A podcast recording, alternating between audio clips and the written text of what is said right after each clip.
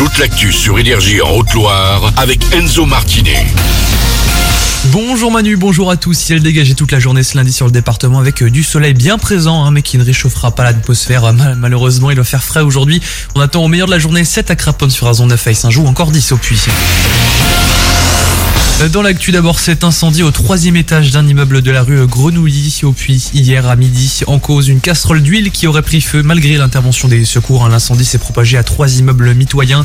Les dizaines de milliers de litres d'eau utilisés pour calmer les flammes ont impacté deux commerces comme le magasin de Vred qui sera fermé jusqu'à nouvel ordre.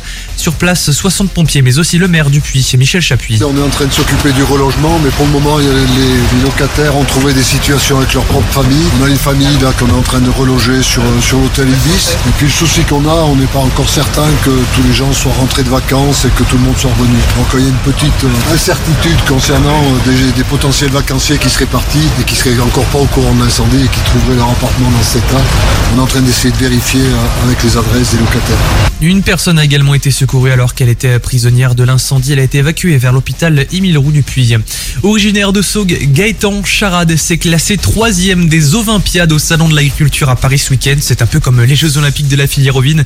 800 élèves de 16 à 24 ans d'établissements agricoles de toute la France participent chaque année à cette compète.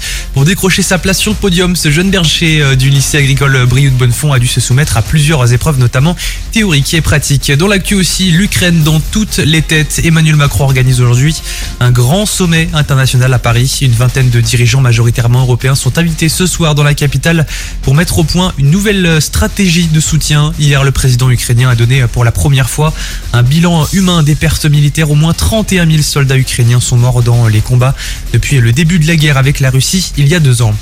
Le sport, le Puy Foot s'est imposé ce week-end. Score final 2 buts à 0 contre l'Olympique d'Alès en championnat national de victoire qui met euh, dans de bonnes conditions les Poneaux avant d'affronter Rennes en Coupe de France ce jeudi à Saint-Etienne.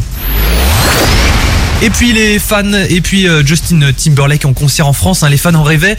Leur star se produira chez nous en septembre et même pas loin de chez nous, hein, puisque ce sera à Lyon, hein, dans notre région. La billetterie pour cette date française et donc euh, lyonnaise également ouvrira jeudi un nouveau single qui s'appelle Drown vient de sortir, un nouvel extrait de l'album annoncé pour le 15 mars prochain.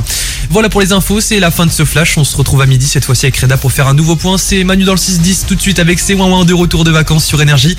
A tout à l'heure, bonne journée.